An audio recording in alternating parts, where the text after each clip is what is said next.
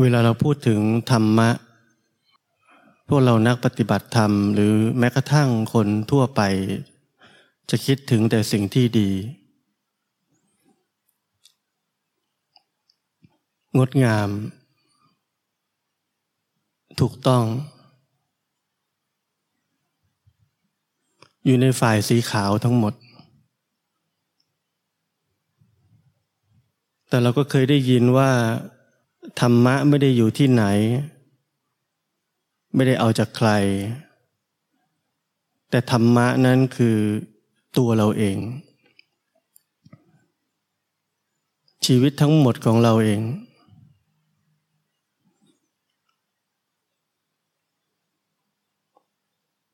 แล้วตัวเราเองนี้เป็นยังไง มีทั้งดำมีทั้งขาว มีทั้งเทา มีทั้งดี มีทั้งไม่ดี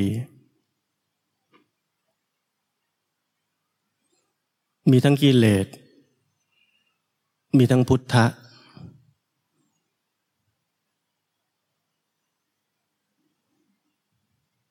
เพราะนั้นแค่สองเรื่องนี้ แค่ความเข้าใจในคำว่าธรรมะคืออะไร ไม่รู้ด้วย perception ของเรามาจากไหน ที่มันแปลว่าดีอย่างเดียว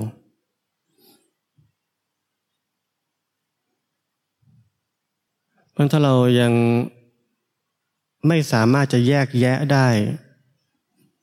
คือไม่สามารถจะเข้าใจสิ่งที่เรากำลังทำอยู่ สิ่งที่เรากำลังเป็นอยู่ สิ่งที่เรากำลังเชื่ออยู่ ไม่ว่ามาจาก คำบอกกล่าวหรือบรรยากาศทั้งหมดที่สื่อสารว่าธรรมะคือดี แล้วถ้าเรายังไม่สามารถจะแจมแจ้งกับคำว่าธรรมะคืออะไรกันแน่ ชีวิตการปฏิบัติธรรมของเราจะไม่มีวันถูกต้องเลยเราเนื่องไหมว่าชีวิตของเรานั้น เต็มไปด้วยความขัดแย้ง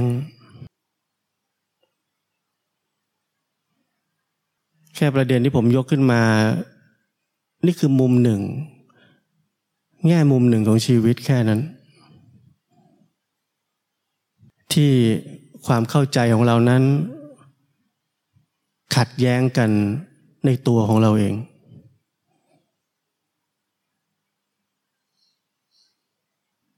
แล้วชีวิตที่ขัดแย้งนั้น เป็นความสับสน เป็นความลังเล เป็นความสงสัย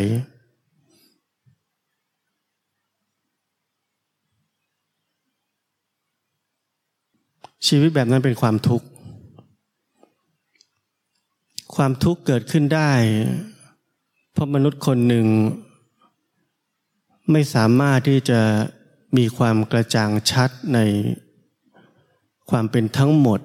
ที่กำลังเกิดขึ้นในชีวิตนี้ เราถูกหล่อหลอมด้วยความรู้ต่างๆมากมาย จากการอ่านจากการฟัง และประสบการณ์ต่างๆ ทั้งหมดตั้งแต่เราเกิดขึ้นมา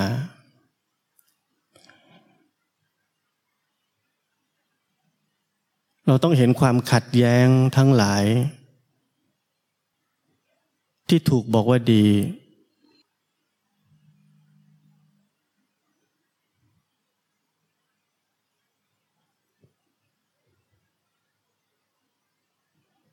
เพราะนั้นคำว่าธรรมะนั้น ถูกบิดเบือนไปมาก และมันบิดเบือนสำเร็จ ราะมีคนจำนวนมาก ใช้ความเชื่อ ในสิ่งที่ถูกบอกกล่าวมา และคนทุกคนชอบสิ่งที่ดี เพราะนั้นเมื่อมันถูกบิดเบือนไปว่ามีแต่ดี เราทุกคนเอา เราทุกคนคือคนสนับสนุนการบิดเบือนทั้งหมดนั้นของธรรมะ เราเองเป็นคนทำลายศาสนา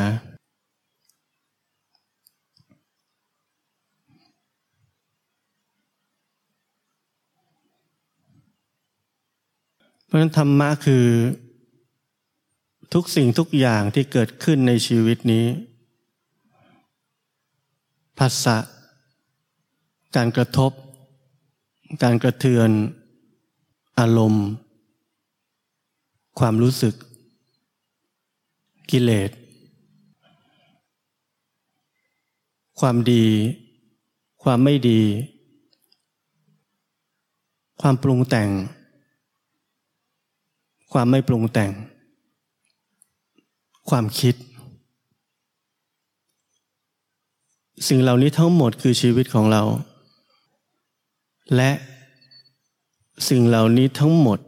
สร้างความขัดแย้งภายในใจ ของเราอยู่ตลอดเวลา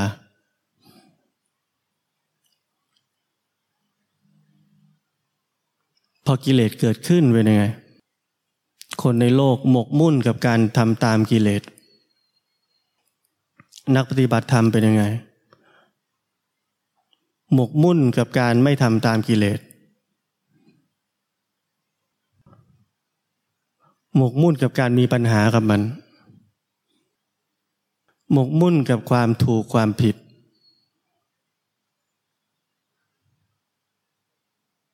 เราเนื้อออกไหมว่า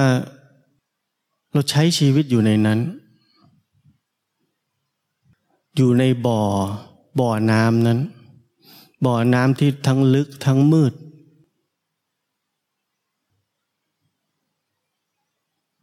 ทำไมเราถึงอยู่ในบ่อนั้น ทำไมเราถึงอยู่ในความขัดแย้ง ความคิดใช่ไหมความคิดต่อสิ่งต่างๆที่เกิดขึ้นในชีวิต ตัดสินมัน เลือก เลือกว่าควรจะเป็นแบบไหนดี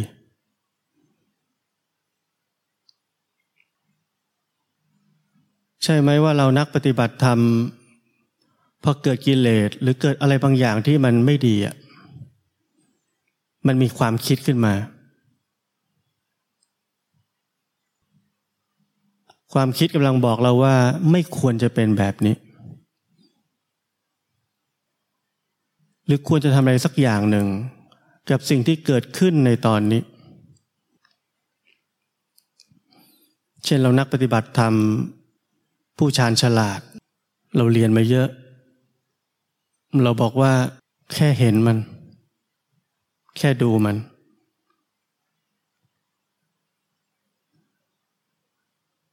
ใช่ไหมว่าความคิดเป็นคนบอกเราอีกทีหนึ่ง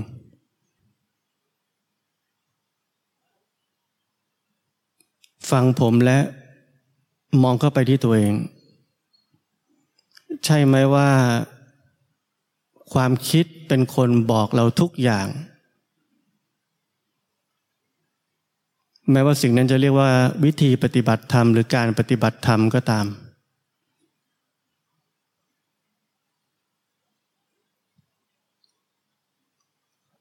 ลึกที่สุดของการที่เราบอกว่าเรากำลังแค่ดูมัน แค่รู้มัน หรือแค่เห็นมัน ลึกที่สุดของความคิดนั้นคืออะไร ลึกที่สุดของความคิดที่บอกเราว่า เราต้องแค่ดูมัน แค่รู้มัน แค่เห็นมัน ลึกที่สุดของความคิดนั้น ต้องการอะไร เราเห็นไหม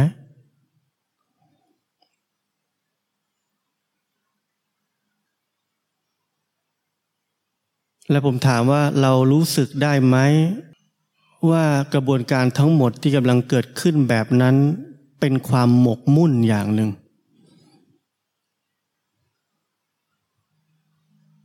มันคือชีวิตที่มีไอเดียหรือความคิดบางอย่างครอบอยู่ และมีความซับซ้อนของความต้องการของความคิดนั้นที่จะทำแบบนี้ และทั้งหมดนั้นมันมืด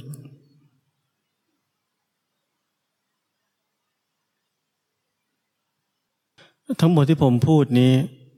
เป็นสิ่งที่ เราทุกคนจะต้องค้นพบด้วยตัวเอง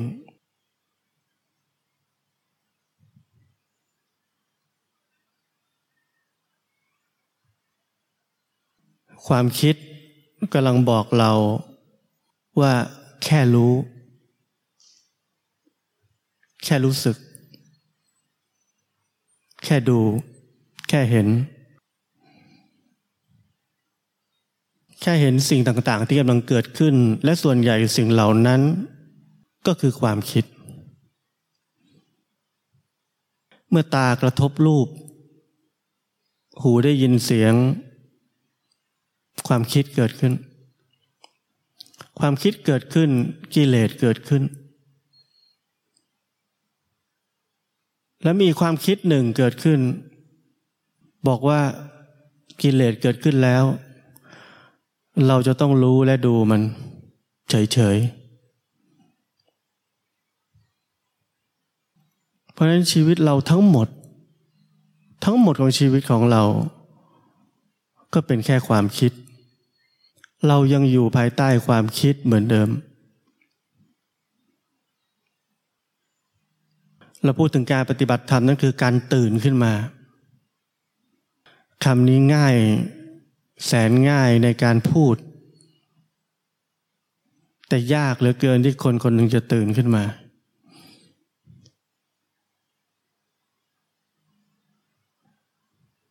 เราทุกคนอยู่ภายใต้ความคิดหรือไอเดียสักอย่างหนึ่ง ความรู้สักอย่างหนึ่ง เราใช้สิ่งเหล่านั้นในการดำเนินชีวิต ซึ่งในทางโลกเราจำเป็นต้องใช้มันแบบนั้น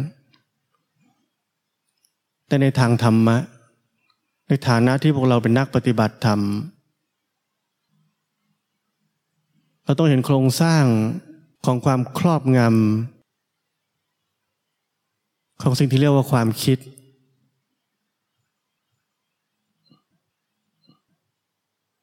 เราวุ่นวายอยู่ในบ่อน้ำบ่อนั้น จากความคิดหนึ่ง ไปสู่อีกความคิดหนึ่ง และไปสู่อีกความคิดหนึ่ง อย่างไม่จบสิ้น และแต่ละความคิดนั้นจะสร้างความขัดแย้งให้กับชีวิตในบ่อน้ำนั้น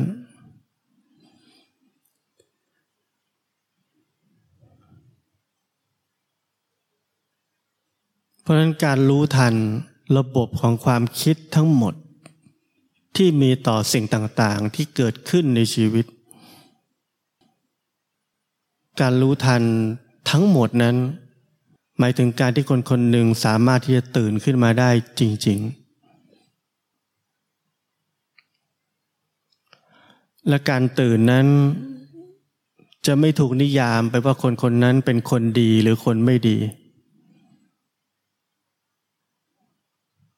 การตื่นขึ้นมานั้นคืออยู่เหนือทั้งหมดนั้น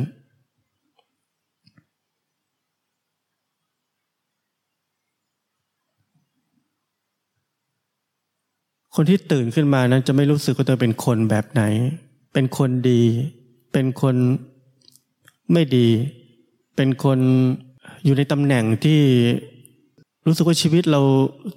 ถูกแล้ว ดีแล้ว ไม่ใช่ชีวิตที่มีความรู้สึกว่าเราอยู่ข้างใดข้างหนึ่ง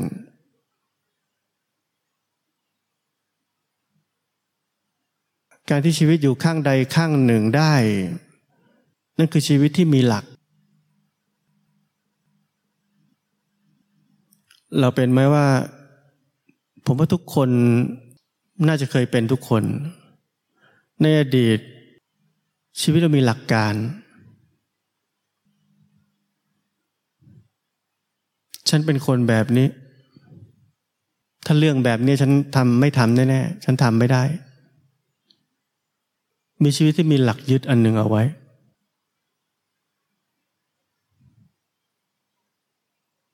และหลักการหรือหลักยึดอันหนึ่งนั้น ก็คือรูปแบบหนึ่งของความคิดและเราใช้มัน โลกนี้สนับสนุนคนที่มีหลักการ นักการเมือง นักการเมืองทุกคนประกาศว่าพักเราเป็นพักมีอุดมการเรามีหลักการอย่างนี้กี่ปีก็ไม่เคยเปลี่ยน ให้ตายก็ไม่เปลี่ยน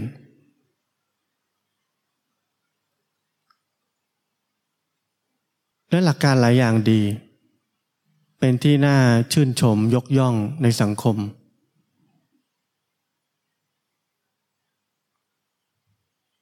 แต่เพราะมันดีนี่แหละ มันจึงหลอกคนง่ายที่สุด ไม่ใช่หลอกคนอื่น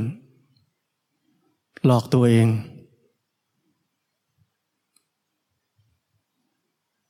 เพราะสิ่งที่ดีนั่นแหละ เราจึงตื่นขึ้นมาไม่ได้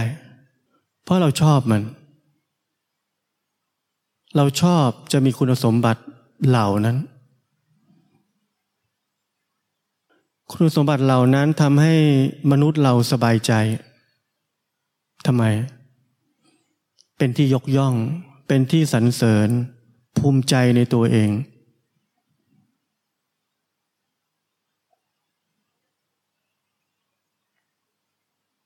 เพราะนั้นไม่มีใครจะปล่อยดี ไม่มีใครจะตื่นขึ้นมาจากมันเมื่อสังคมให้การยอมรับ ผู้คนยกย่องสรรเสริญ ทั้งหมดนั้นคือความสุขและความปลอดภัยในชีวิต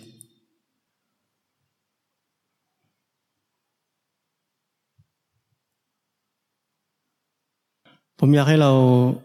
สังเกตในชีวิตของเราเอง การที่เราใช้ชีวิตในทุกวัน และมีไอเดียที่เราเลือกจะอยู่ ตำแหน่งใดตำแหน่งหนึ่ง ส่วนใหญ่เราเลือกในส่วนที่ดี บรรยากาศนั้น ผมอยากให้เราสังเกตบรรยากาศนั้น มันเป็นบรรยากาศของความหลับไหลไหม ของความขมุกขมัวไหม ตื้อตื้อตันตันไม่อิสระ มันดี แต่มันไม่ให้ความรู้สึกของการตื่นขึ้นมา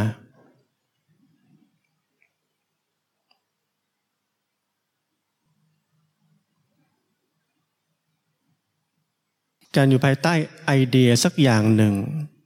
ที่มีต่อชีวิตนี้ แม้ว่าไอเดียนั้นจะคือความรู้ทั้งหมดของการปฏิบัติธรรม การอยู่ภายใต้นั้น คือความไม่ตื่น คือความหลับไหล และหลับได้นานและลึกกว่า คนประเภทอื่นๆ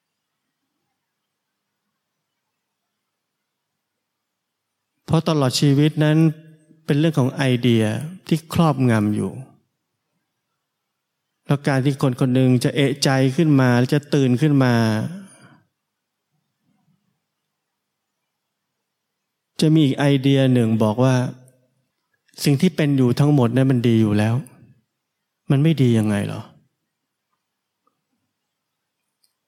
ใครๆก็พูดแบบนี้ หนังสือก็ว่าอย่างนี้ ไอเดียหลายไอเดีย จะคอยฝังชีวิตของเราไว้ ให้อยู่ที่นั่นเหมือนเดิม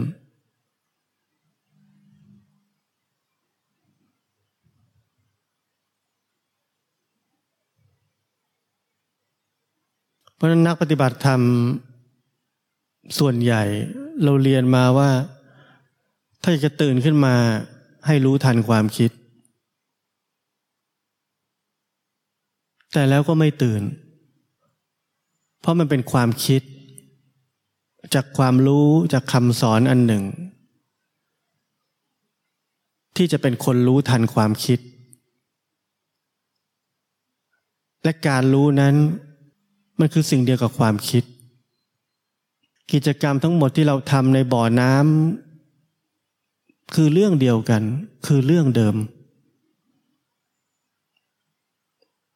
ไม่มีใครตื่น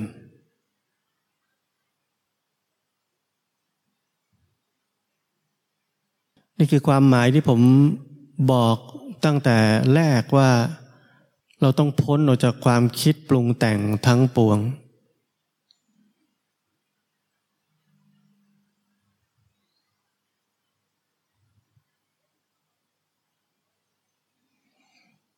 ถ้าผมยกตัวอย่างให้เราพิจารณาว่า เมื่อกิเลสเกิดขึ้น ความอยากเกิดขึ้น เกิดอะไรขึ้นกับชีวิตเราบ้าง ให้พวกเราลองคิดดูตอนนี้ ความโกรธเกิดขึ้นก็ได้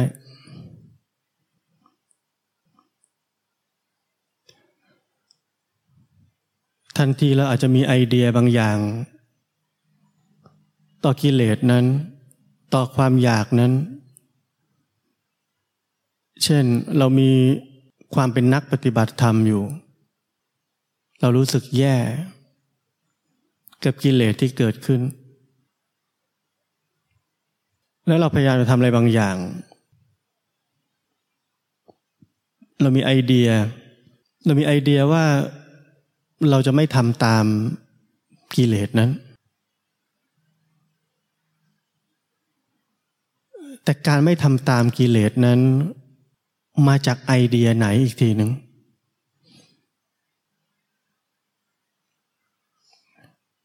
มันมีอีกความคิดหนึ่งกำลังบอกเราว่าการตามกิเลสนั้นมันไม่ใช่ทาง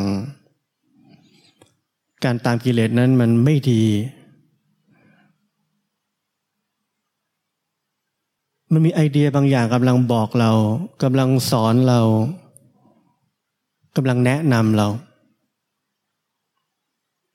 และหลังจากนั้นเราพยายามทำตามนั้น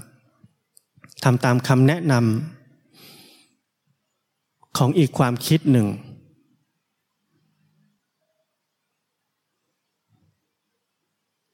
และสุดท้ายกิเลสก็ดับไป เพราะมันไม่เที่ยง แล้วเราก็พบว่านี่คือทาง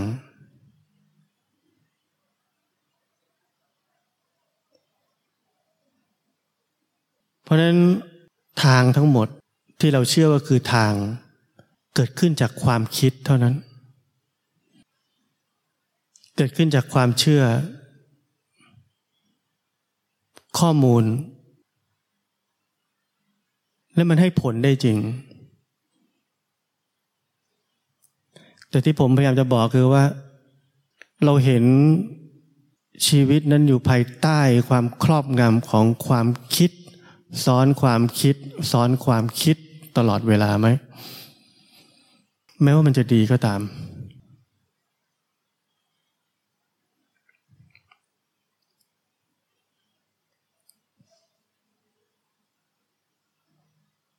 เพราะนั้นการปฏิบัติธรรมอยู่ที่ไหนกันแน่ อยู่ที่ความสามารถที่คนคนหนึ่งจะไม่ทำตามกิเลส หรือว่าเห็นกิเลสมันดับไป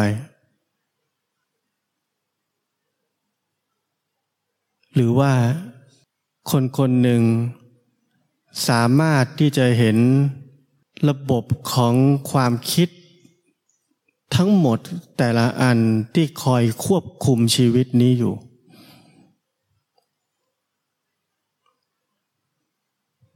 และการปฏิบัติธรรมอยู่ที่นี่ อยู่ที่การตื่นขึ้นมาเห็นระบบของความคิดทั้งหมดที่ควบคุมชีวิตนี้อยู่ แม้ว่าระบบความคิดนั้นคือระบบความคิดของการปฏิบัติธรรมก็ตาม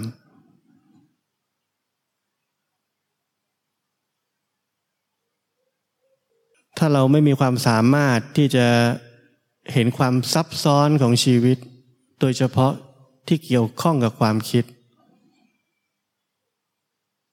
เราจะไม่มีวันที่จะตื่นขึ้นมาเลย เราจะเป็นได้แค่คนดีเฉยๆและที่เรารู้กันเสมอว่า คนดีก็คือคนที่หลอกง่ายที่สุด ไม่ต้องผมบอก ประวัติศาสตร์ มนุษยชาติก็บอกอยู่แล้ว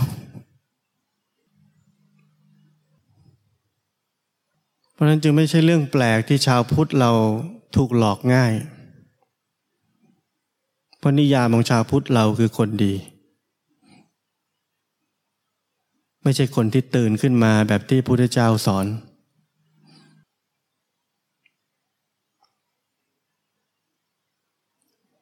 เพราะนั้นไม่มีใครบิดเบือนสิ่งที่พระเจ้าสอนได้มากเท่า ชาวพุทธกันเอง